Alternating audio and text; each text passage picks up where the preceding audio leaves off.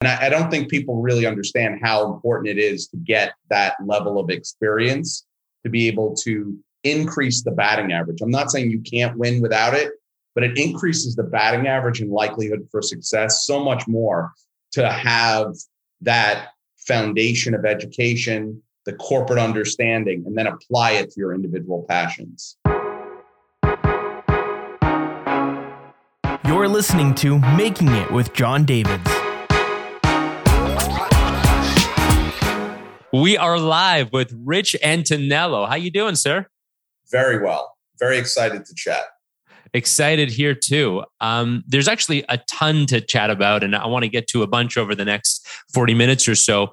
Um, people know you, of course, they know Complex, and I know a little bit about your story, but the more research I did, the more I learned, frankly. So I'd love to just hear from you. Uh, if you can just give us a quick minute on kind of your background, how you started Complex, and then we'll we'll, we'll kind of get into it from there. Yeah, you know, um, I'm going to go way back, um, but I'm going to do it fast. Is um, luckily enough, where I grew up, I grew up uh, in Brooklyn, and uh, during the like late 70s into late 80s.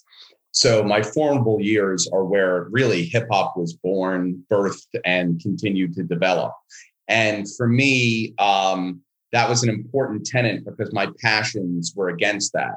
You know, I, like we used to go shopping, go down to Fulton for sneakers and other things like that. And what's important is is I, I had those passion points in a very pure, real way. But when I first started my career, I went in and got very big corporate experience at Saatchi and Saatchi, worked on Procter and Gamble, went to Rolling Stone and Men's Journal at Wenner Media, went to National Geographic, a massive global brand. And I got really um, foundational corporate experience to understand the business side of it. And then I had an opportunity when I met Marc and Seth to help them um, blow up Complex and really think about what it could be so I was able to apply my vertical passions from a childhood perspective with um, some a really nice, almost nine ten years of super corporate experience. So I, I had all of the chops of the large scale corporate houses, but I was I had the passion and the reference points on a personal basis to do what my individual fandoms and person and and passions were all about. And I, I, don't think people really understand how important it is to get that level of experience to be able to increase the batting average. I'm not saying you can't win without it, but it increases the batting average and likelihood for success so much more to have that foundation of education, the corporate understanding, and then apply it to your individual passions. That's interesting because and and like like you said, when you look at your LinkedIn, it's like corporate, corporate, complex. Uh, but that that was intentional. You you were getting the background and getting oh, the education. intentional. No, I wish it was intentional. No, I, I I'm just uh, some poor kid from Brooklyn who had no choice. so if I wanted to get into marketing and other things like that, I didn't have. I didn't. I couldn't go to Daddy and get some capital. I didn't understand how to raise capital. I had to go to the biggest places, cut my teeth in New York and I, I had not planned to be an entrepreneur. Um, it kind of came to me later in life at 30, and um, the opportunity presented itself. And I was almost a. Uh, I wish I could say I was deliberate about it. I wasn't. I just um, optimized and maximized to an insane degree the opportunities that were afforded me. And so, what was that that opportunity in I think it was 2002? Yeah. So when I met those guys, um, they had just launched the first um, um, issue of the magazine, and it was Nas and Uncle Junior on one side, Rosario Dawson on the other. And it was supposed to be like a buyer's guide on one side and have some Japanese magazine influence, and then a kind of like lifestyle magazine on the other side. And I said to the guys, I'm like, listen, you guys remind me of the Truman Show. And they're like, what the hell do you mean by that? And I was like, possibly the greatest concept ever for a movie with the shittiest execution of all time. and um, we all laughed a little. Um, but we ended up just kind of like screaming at each other in the most healthy way about really what it should be. And the and at this point, I know it sounds duh, but like we talked about concentric circles of the fact that you know, people had multiple interest points the same way they had multiple music interests, the same way they had multiple passion interests. And everybody previous to that really attacked everything in a very verticalized way, right? A verticalized specialty only. They didn't really take the entire aperture of an individual into account. And they definitely didn't take the influence of culture as like a, a, like a kind of commonality of cartilage across all those topics. And when I started explaining that, they were like, "Yes, that's exactly what we're trying to do." And I'm like, "Yeah, I think it's obvious what you're trying to do, but you don't know how to do it." And I had the opportunity to come in and kind of form this, uh, reform not just the narrative and the storytelling, but bring um, a different level of advertising relationship and brand relationship, but even more so, a thought process on how to optimize a very diverse distribution idea of how how to win across that board as well. So j- just to set the scene for all of us, you, you, come in. Were they were they coming to you as a potential client? Did you meet at a at a gathering? How did we you met out? We met out. Um, number one, I ran into them at like a, a, party. We had just won the National Magazine Award for Adventure Magazine for, at Nat Geo, and I ran into a guy named Rob uh, Weinstein, who was the VP of marketing for Ecko at that time. And he's like, "You got to meet these guys. They're crazy. They're like, you know." You're going to be kindred spirits, right? Um, and they were right. He was right. Uh, we met in the office. It was supposed to be an hour meeting. It turned into four and a half hours. And it was it became very clear very quickly that that was the opportunity to be had. Interesting. So so you're you're talking to them, they have this magazine, you see an opportunity and then how did you actually become a business partner? I mean that was look, I was leaving a very lucrative corporate job and I had an opportunity to go over there into um, a much more challenging circumstance. We had no leverage. They were a clothing company who didn't know anything about not only publishing but really media in general. Um, the world was changing very quickly. That was kind of like the beginning of like the the descent of magazines. They were trying to get into it at that point, so they're trying to like run uphill and run up a, a descending hill on top of it. And there it, it was one of those situations where I, I went to my father and I said, I'm like, I have this great corporate job. I work for one of the best brands in the world, the National Geographic. I make very good money. Um, I have a very nice career trajectory. And he goes to me, he goes, Well, if you think you're so smart and you have this big plan and you could do it against these topics that you love so much, go out and prove it. And uh, so, of course, instead of getting advice from my father, every time I go to my, I went to my father for advice, I would get a challenge back. And, um, you know, very strategic on his part because I'm a very competitive person. So it was the right way for him to attack it. And I quickly realized it wasn't about making the most money and be the safest. It was about doing what I loved and also being in control of doing what I wanted like to be able to go this is my vision for this and here's how we're going to go and attack it and then be responsible for that level of execution across all aspects of the business um, is a little daunting but at the same time was very exciting. So you built complex over what seems to me as a student of media over the course of really like i don't know four or five different generations of media. I mean, you were there before Facebook even existed. You started this magazine and then you ran this thing until, I mean, really, it was just, it went public through a SPAC just a, a few months before this. So, what was that like? If you can t- take us through kind of in bullet points, did you see complex in different phases? Like this is, you know, version one, this is V2, V3? No, it's, it's kind of opposite of that. Um, I, you know, I, I, like to I like to make things very simple. Uh, I make the joke. I'm like, I'm not that smart. I need to make it just very obvious, right, and very simple. And my viewpoint was is we were never should have never been defined by our distribution platform. No one should. No media brand because your your real product is the audience you're bringing to the table, not the fact like a magazine shouldn't be defined by print, the printed page. Like that's the conduit to what the end product is. Because the way you make your money is with your community, the audience that you impact and influence, the value of that, the manner in which you can make money from them. It's the the words in the magazine or the video on YouTube or the vid, like this video on streaming, all of those things, uh, or the products you sell them, like it's the audience that is the end product. So my viewpoint was very simple that it led to us having a very fluid uh, it like the iterations of most media brands are very painful right? People do not like change. And i mean that on the business side of things and the content development side of things. People who, who learned how to write and got a job writing don't want to learn video. They didn't want to learn social.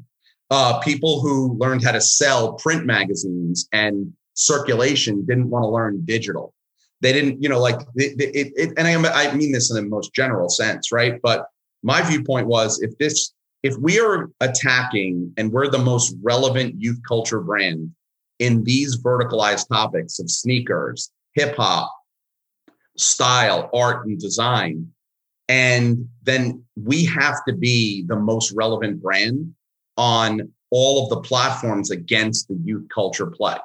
So you can't be romantic about what you originally launched in or what originally worked. So we went from, you know, if you think about all the iterations of this mag, uh, this this brand, we went from a magazine to a digital ad network to an owned and operated network to a distributed media brand platform. And within that, we also went from printed text to digital text to digital short form digital video to long form digital video to social distribution on a short term basis, a short form basis with long form super premium content as well. So we've iterated multiple ways, both in format and distribution, and constantly been ahead of the curve in every one of those iterations. And so that that makes a ton of sense, and I agree with you. I think that lesson is actually applicable to to many. I mean, to every business really is that you can't be romantic about what worked yesterday. You've got to look at what's going to work now and in the future, and and what what the customer wants. But the implication there, in a huge way, is is the business side of it. And the most clear example is, you know, Netflix came along and basically blew up Hollywood and blew up the last five, six, seven decades of the way the business was done. Did so? How do you balance? Okay, this is what the audience wants, with, versus this is how we make money. Well, I look at it, and it's kind of funny. I'm a huge fan of Jeff Bezos, right? Um, I happen to think he's the best CEO that has ever walked the earth.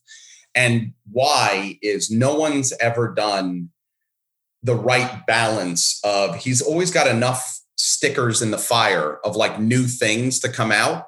They don't all have to win, but like, oh, our growth is slowing from our our foundational e-commerce business. Oh, we have this little AWS cloud thing. Oh, that's slowing. Oh, wait, hold on. We're going to use our flywheel of Prime to launch Prime Video as well and extend the consumer base and deepen it. Oh, by the way, how many pe- how many other brands in the world could have had a fa- a two billion dollar failure like the Fire Phone, and it barely be a hiccup in the history of the company. Nobody even talks about it. Steve Jobs lost his lost his own company because of a failure that was one tenth as large as the Fire Phone. Jeff Bezos it barely dented the Amazon stock because he doesn't he never put all of his eggs in one basket and was always was always also in enough things of what was going to define the future, but he didn't count on that money coming until later. So he he he was constantly oscillating between audience and the target audience and the offerings and then timing the lag of when they were going to start contributing to the business as well. So he was a mastery of knowing where the world was going, but not just where, but when it would be an inflection point to be meaningful to the business on both a revenue and an EBITDA basis. And to me, that's mastery. So you need to understand it's like, okay, we want to be ahead of the curve, but we want to be how do how are we ahead of the curve on a balanced investment basis? And then when will that lag? When will the the the red turn to black on an EBITDA basis so that we can tuck into the the cash flow part of the business so that when the, we can then do half distributions and take some of that cash and put it back into r&d for the next wave of bets we want to make and then balancing the time continuum of that to me is the mastery Absolutely, and, and f- figuring out just to sum that up, figuring out what what you're doing today, and then what you're investing in tomorrow, because what you're doing today is probably not going to be around tomorrow in the same in the same way it is. So, and the world, and the world is so fragmented and segmented, you can't afford to make one big bet anymore. You can't. You can have to. You have to spread your table. Like you got to make multiple bets because the audiences change, the macro marketplace changes, the micro marketplace changes, your capital situation changes. Like all of those things are oscillating. You need to be able to throttle things up and throttle things down very quickly. And for the people that that were introduced to Complex over the last five or ten years, they probably know, um, you know, they know events, they know uh, YouTube stuff, they know the website, uh, and you mentioned there. Sorry, hot sauces. Hot, oh, hot sauce, of course. Well, that's a YouTube, of course, hot ones. So, how how deliberate were you, or I mean, were there? I guess my question is, were there a hundred things that didn't work, and that's what we know today, or did you sort of say, okay, no, this is what we're going to do, and you stuck with it? No, I, I um, I think it's it's not as complicated as that. I go back. We're we're very we've always been very cognizant as a company and a leadership team of who we are and what we mean to the end consumer and how effective that offering can be. Now you have to remember, we rate we built this whole company on approximately 30 32 and a half million bucks. Most of our competitors have raised 10, 15, 20 times that and they're barely larger than we are, right? And I don't mean that just from an audience. Some of those people that have raised a lot more than us are smaller than us from a revenue perspective. And I don't say that as boo hoo for us. I'm just saying when you have that much less capital, your batting average of what you launch has to be much higher. You can't afford to swing and miss on a large scale basis to the same degree. You have to be very deliberate about the, the totality of your bets, the size and scale of them on an absolute basis, and then how quickly you all how much how and I and the less capital you have, the more the less patience you're going to have to have as well. So there's so many triggers in there. But for us, what we always did, we were very sober. It's like, here's what who we are. Here's what we mean to the end audience. What is the right product for us to launch? Not what we want to launch, but what we feel will resonate with the audience that is white space in the industry. Like when we launched ComplexCon, no brands, no publishing brands had a con. We were the people were like, you know, you had Comic Con and a couple of other things, but nobody had ever organized like their genre and said, we're going to bring in the best in class vendors. We're going to bring the best in class conversations of what the culture should be talking about. We're going to bring in the best in class music acts and we're going to throw the Super Bowl for culture. And, you know, most people were like, oh my God, that is a gigantic, ambitious thing. To me, it was very obvious. We had an ad network before where we aggregated all of the best blogs and best voices. And we basically, almost on a collusion basis, owned all of the most relevant voices in hip hop style, art, design, and sneakers all at one time. All we were going to do is bring that to life from a ComplexCon perspective. It worked every day, 365 days a year when we were an ad network, why wouldn't it work from an event perspective? And was that a hit off the bat or did, did that take oh a while? God, it was humongous. We had no idea. I mean, the first year we sold 38,000 tickets at like $175 a pop. And the energy, it wasn't just the money, but the energy that was there. And, and now having the artists, uh, and by the way, I mean that most expansive way possible artists, music, um, designers be able to meet and connect with their fans for the first time ever. Um, the energy on the floor, what it meant for the culture, how it elevated people like it reinvigorated people like Takashi Murakami, who was a fantastic artist, but had kind of was just was not as relevant. And it elevated people like Virgil uh, Abloh, who was there for the first time. I mean, you know, when you had Takashi Murakami in a in a clear booth with Virgil Abloh sc- live screen printing products for people, like think about that. but this was done in 2016. So someone has to make that happen. Someone has to have the vision to go, here's what the community wants. And not clout. just wait for the community to tell you. There's a lot of people who are chasers as brands. We've never been that. We've been definers. And I think that's where um, it's a little scarier. But I'll tell you, because if you're a definer, that also means someone probably hasn't, is either hasn't done it there's no competition or they've done it very poorly. So when you go out, you're the likelihood to win, I think, gets higher. It's it gets it's lower organically because it's never been done before, but it's higher because of your innate knowledge of both the consumer, understanding of culture, and and the value exchange between the two. And and as the first timer doing it, you really have to take a bit of a risk and, and put yourself out there. Um, I want to ask about something that that I've never fully understood, and maybe that's because it, it is just really complicated. But the financing part of Complex, you mentioned a minute ago that the whole brand was built on thirty million dollars. It's it's a massive global brand. At some point, it I feel like you were acquired, and then you were sold, and then acquired again. What, what was kind of the, the steps there?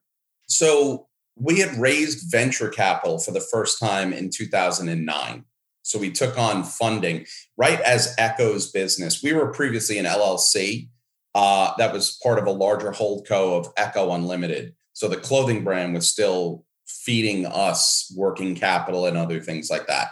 When when the Ecko brand started having their issues, I mean, the, like everybody in the globe had their issues in 2008, right? So there was the big financial recur, like reset.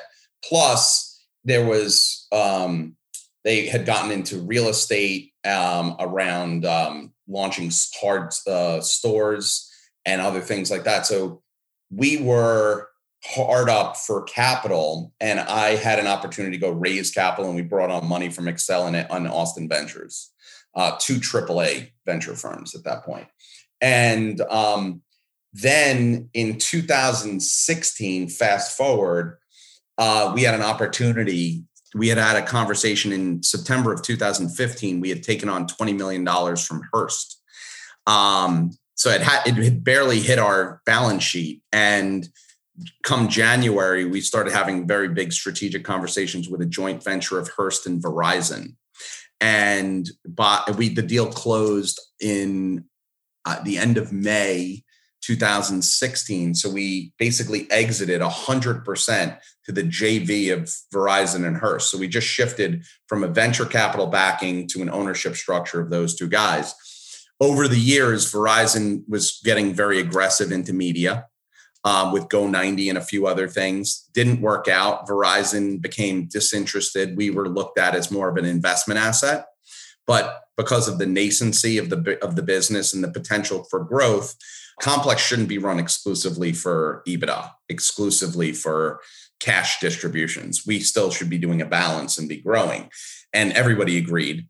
And uh, we, I started having conversations with Jonah Peretti, who is the CEO of BuzzFeed, in January of 2021.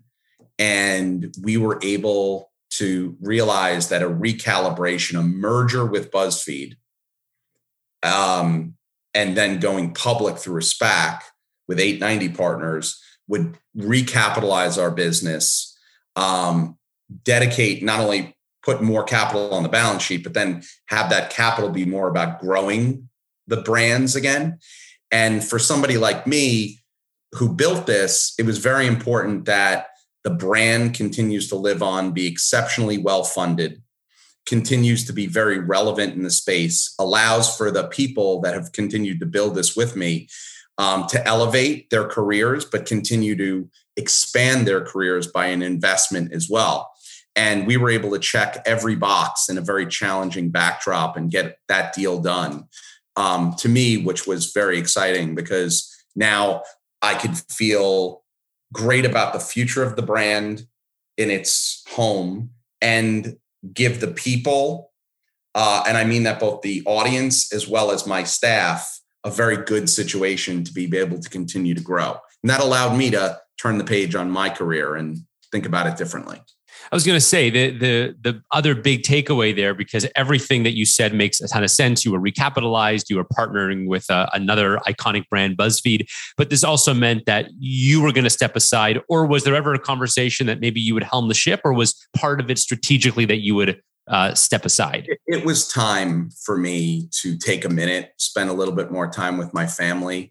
Also, not be insane from a day to day perspective. Like not having to talk to lawyers, like legal and HR is um and by the way those are two of my favorite groups of people but it's more of the situations to deal with the fact that i don't have to ever do that or at least for now not do that is a very attractive thing to be able to really sit in strategy world and not be as concerned about the day-to-day operations and the tactics of how that strategy manifests is possibly one of the most exciting things that's ever happened to me as much as i thought it was going to be great it's much better it's very, very, very liberating. I have one more complex question before we uh, move on to what you're doing now, and that is so much of success in business is really just staying alive and you know uh, living to fight another day. And i don't know what the what the dynamic was like. So 2002 all the way to pretty much present day you know 2021 or 22 are, are was there were you doing well most of the time? Or were there times where it was like okay we got to get past this because this is a near death experience? Did you have those or, or was it pretty much good sailing we had so many near death experiences it's not even funny. Um like i could be like which which of the 15 do you want to talk about? Um, I'd, I'd, love honestly i'd love to hear about one rich. Give, give me one kind of moment you know that um, in your um, life. okay so here's a perfect case example is the end of 2007 the magazine we had launched the digital ad network in september of 2007 and we had aggregated a whole bunch of these great websites and the digital business was just i mean we were just so ahead of the curve. We were truly a verticalized ad network where everybody else like you can't call yourself a verticalized ad network and it's like who's your target? Women. Oh half the planet? Half the planet is your target and that's you're going to tell me that's verticalized right? So we were really the only organized vertical ad network. Uh, the, the advertiser and the community and the brands loved it the business was exploding. The print in general, not just us, but everybody, that was the reset of print. Then the world started crumbling a little bit. And CIT, which was Ecko's line of credit, which was by, by, by transference, our line of credit, started to get shaky as well. So there were a lot of cuts that needed to be made when we had when we had to relook at the capital and the working capital that we were going to have. And we had a very challenging conversation where, you know, Ecko was like, okay, we need 20% cuts across the board. And I'm like, if I cut 20% of my staff, we we're a media business is people. And if we cut 20% of our staff, we might as well close the close the business, close the digital, close everything. I went to all of our executive team, which wasn't deep at that point, but I said, listen, if we all take 40 to 60% pay cuts, we can keep every single person on staff. We can give them the money that they need. We can keep the business humming along. We can continue to grow and operate this to get ourselves through the bridge to get to the better place because I believe in where we're going. And to, to the credit of the executive team, you know, I thought, okay, I'm asking people to take 40 to 60. The 60% pay cut was me, but I was asking people to take 40% pay cuts pretty much. And not one person said no. Every single person signed up for it. What everybody was repaid the year later. We did so well because we hung in that everybody's shortfall was was repaid in an additional bonus and everybody got that money back. But the bottom line is is to be able to could you imagine trying to have that conversation in today's day and age i i and I was going to say, I can honestly think about two or three people having the conversation with them, for, former team members, and, and they would just laugh at me. I'm not sure they would say yes. Yeah, I, I'm a, I'm a little passionate, and I could be rather convincing. Is probably a good word for it. But uh, look, when if you can be honest and sober and people truly do believe in you, your conviction, and your vision, and the fact that we were doing something very different than everybody else out there. And i've always been very transparent about what the vision and what what we're going to do how we're going to do it when we're going to be successful how successful we'll be.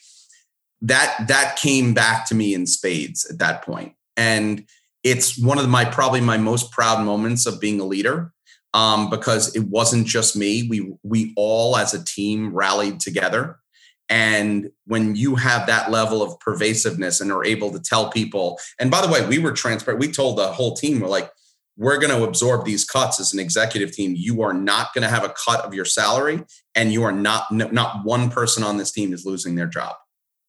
Wow, it's amazing. It's amazing that, that you were able it's to pull that off. It's galvanizing beyond belief because it's, it's when you come around the corner and you get over that hump, oh, what you've just done. I mean, you've survived in a foxhole together, is what you've done.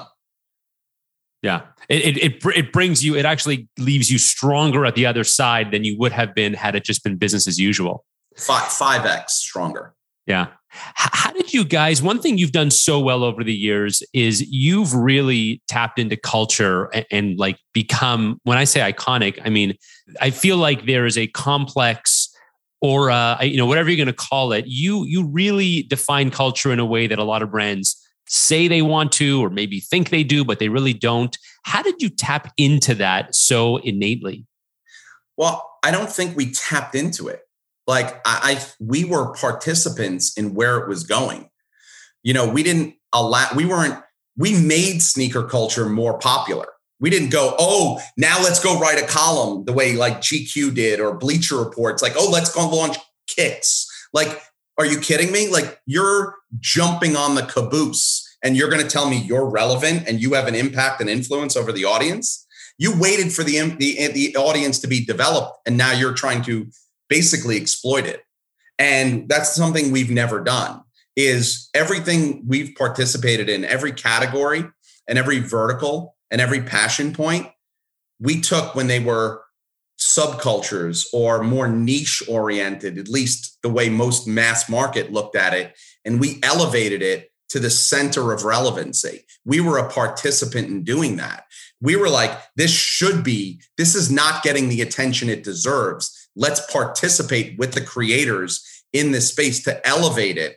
And that's why the respect that we have with the creators and the artists is on a different level than a lot of brands. In addition to the fact that that's why we're the only people who are able to like some of our supposed competitors have tried to launch festivals and they can't they give away tickets for free and they can't get 5000 people to show we charge $300 a ticket and get 75,000 people to show up to me that's the definition of brand relevance and chaser but you know not everybody understands that because they you know believe the hype pardon the yeah. pun. Um, but but it's it's to me that's I, I don't think it's tapping into it. It's being a participant, putting our money where our mouth is, putting our audience and our power and the impact of our brand to go. No, we're going to take the spotlight and take it off this, you know, very vanilla crap, and we're going to put it on the right area of what is really what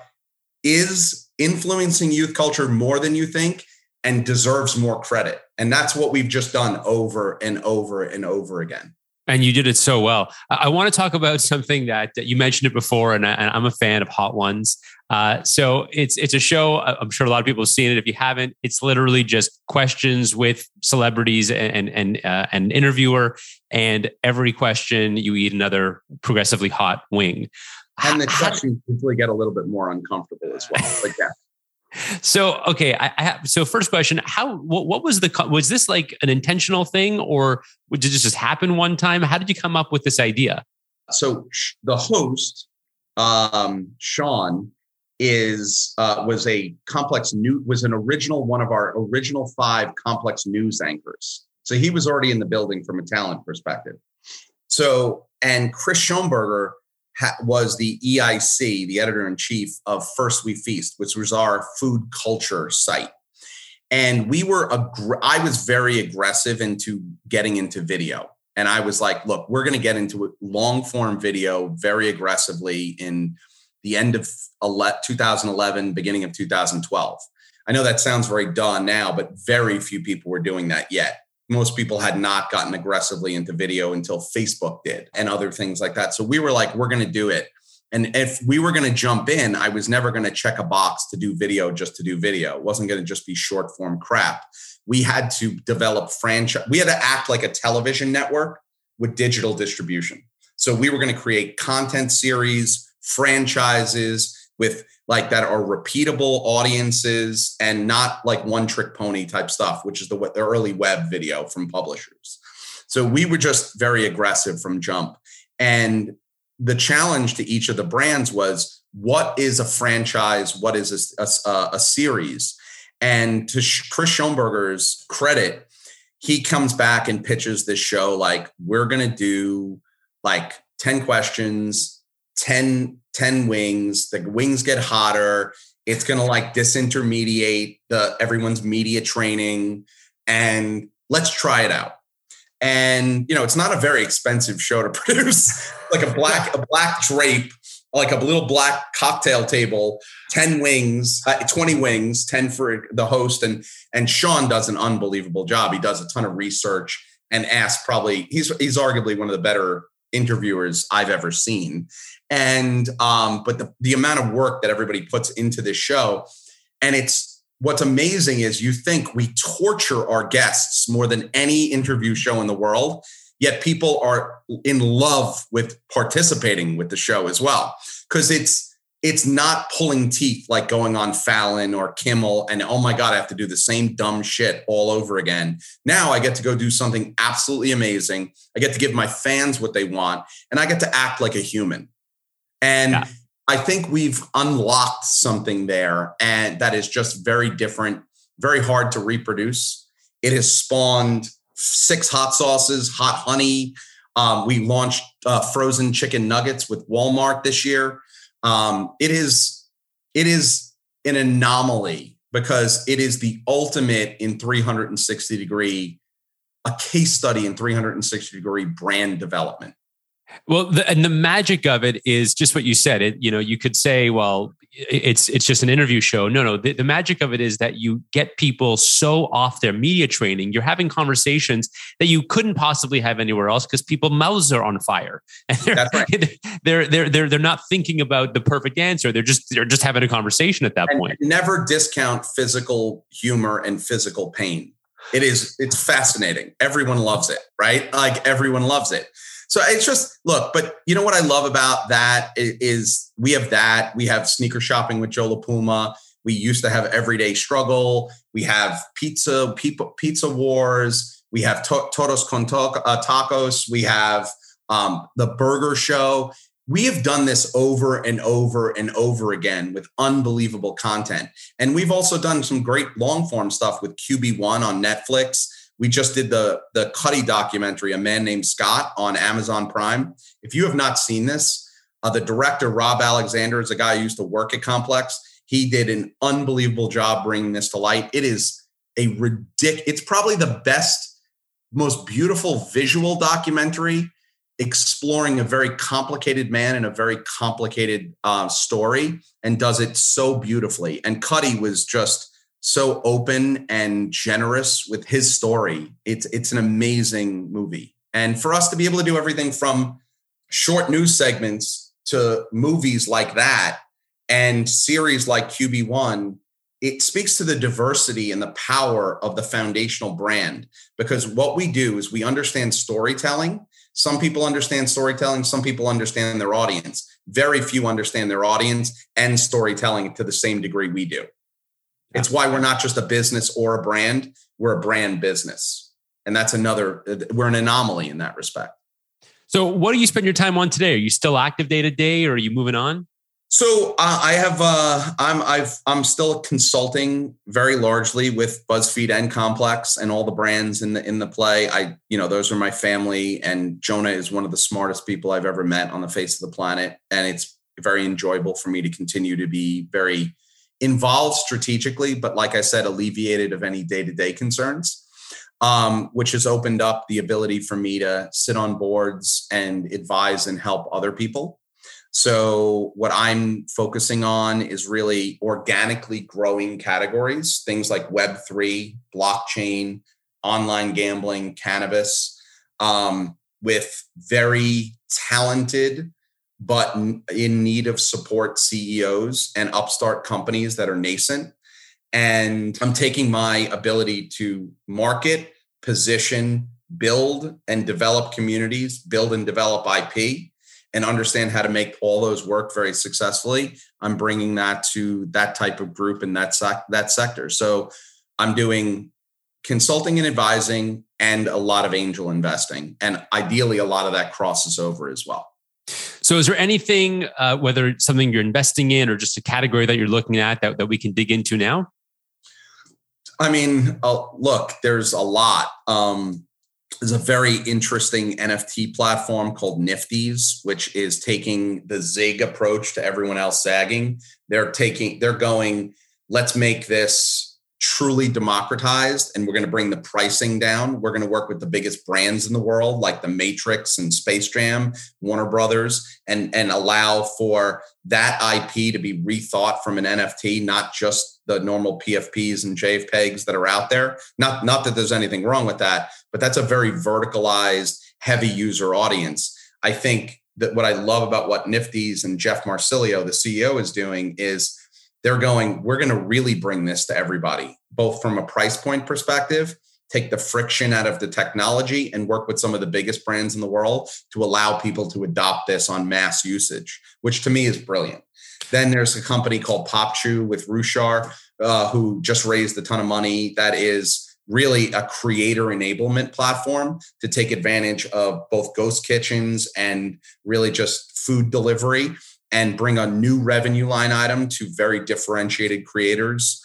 Um, company called is PopChew the one? Are, are, they the one that allow creators to brand their own ghost kitchens? Is that? Yeah. So they okay. did uh, they did Bitcoin pizza with Anthony Pompliano. Yeah. They they um, uh, have some.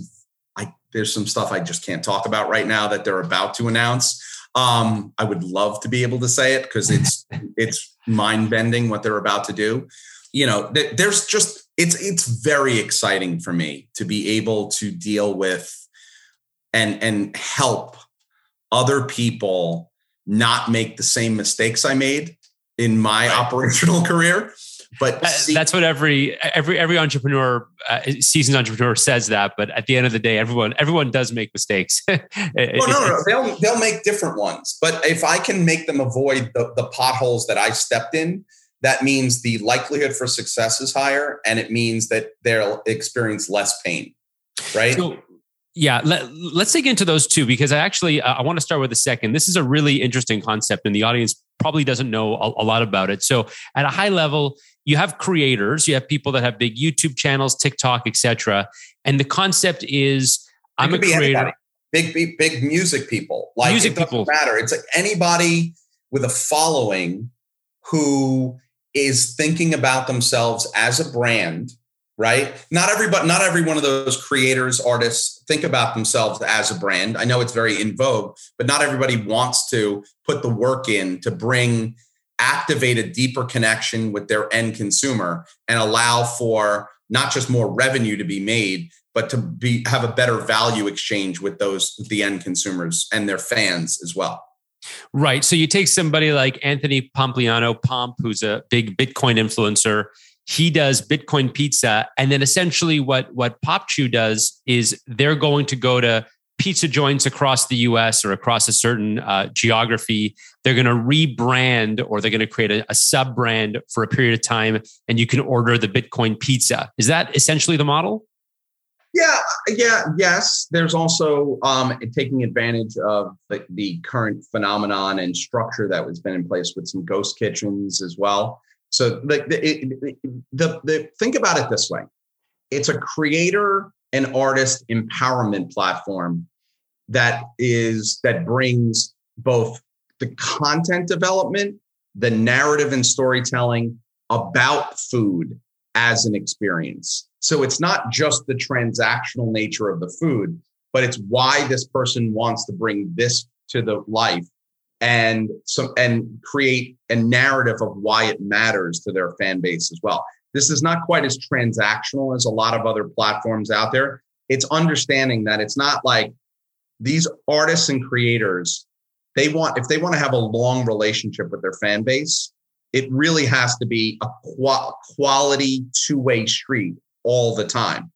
And it's not about, oh, by the way, here's my new pizza or my new face cream or my new that like there's too much of that already. Yeah. This is let's partner together. We have a shared vision of developing food as a revenue line item for you where you can now deepen we're going to have content around this we're going to explain why this is important why the food like what what is great about this food and how can i make it special as a creator on top of that from a branding experience for my fan base. There's and there's not a lot of people who understand care that about that nuance to that degree. And what i love is PopChew is really enabling creators to find a partner in food rather than an open service platform to just be transactional with their audience and there's a huge chasm between those two yeah and, and, and, and it makes a big difference. And then I want to touch on the NFT thing because this is obviously a massive category. And I think the evolution of NFTs, obviously, it starts with art and design and, and what we're seeing now uh, as the big NFT trends. But I, I, do think that the use case for NFTs are is so massive, and we're not even anywhere oh. near there yet. What what what is the NFT use case in your mind? Oh, I mean, you know, look, the but the best answer I can give you is is I'm not going to limit it right now. I, I don't think that's the way to think about it. I actually also like right now it's been launched from an art perspective. You know, to me, I think you have to the best NFT, most exciting NFT projects I've seen have been more IP oriented than outright just art, right? It's it's not just the utility of the community it brings, but thinking about okay, I'm going to give you a visual representation um, that you're going to buy, but I'm going to bring all of these elements with it. So I'm going to bring that IP to life or the community you're buying into to life with you.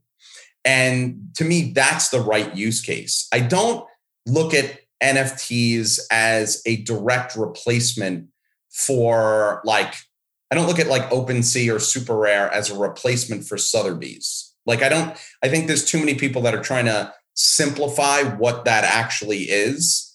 I, I, I think about it completely differently. It's like a, uh, an open marketplace for communities right now. But, and this is what I like about too many of the platforms, I believe, are looking to develop new to world communities only.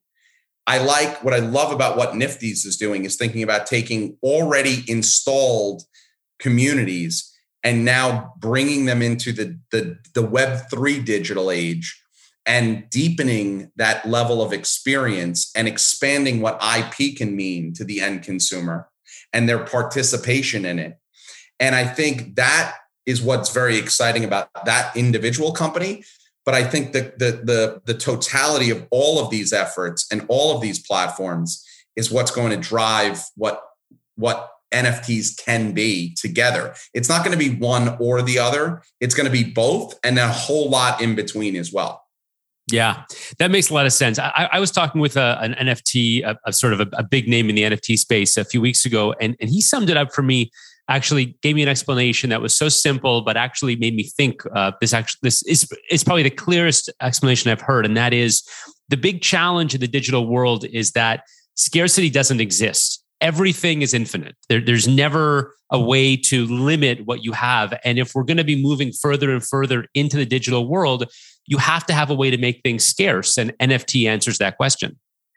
Um, yeah, the I think maybe ultimately it has to get there, but right now, I, I it, it you, that I actually don't like that explanation. Um, and here's why: because if you if out of one side of your mouth you just said there's there's no limit you can't the if you're saying you're going to try and create scarcity um that's the wrong word because by definition it's counterintuitive to what you just said on the one side of your mouth i i if you want to use the word differentiation or um, prioritization um, and and and create levels and tiers of what that is, then yes, I'll believe that.